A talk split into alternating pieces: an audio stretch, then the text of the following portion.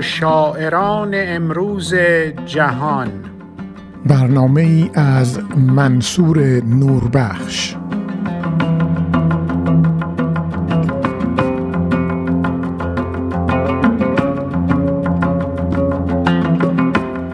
آینده زربان دستانتان.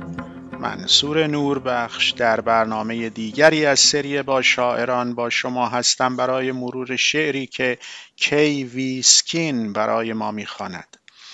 با کی ویسکین در سری پیشین آشنا شده ایم و در این برنامه او شعر جدیدی می‌خواند که فضاسازی آن بسیار قابل تأمل است.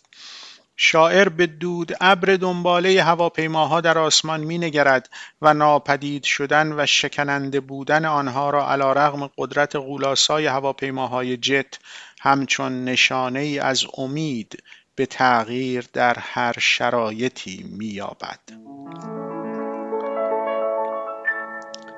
آمدن دیگری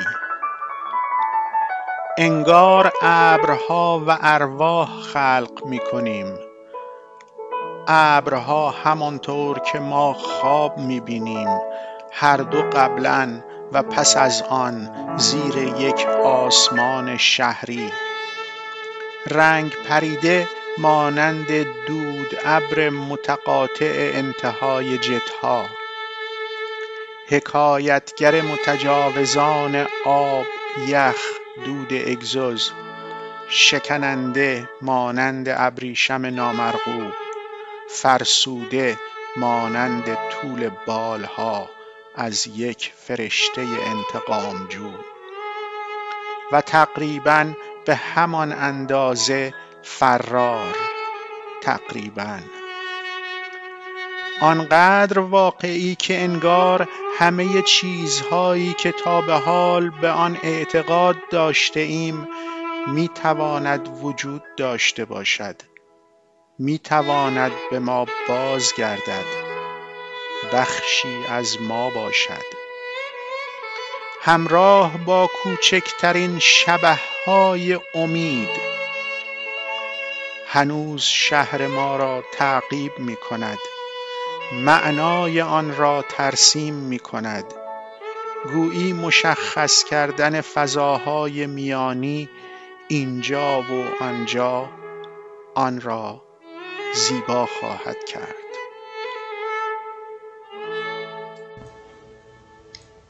Hello, my name is KV Ski. I was delighted to be asked to record this poem for you today.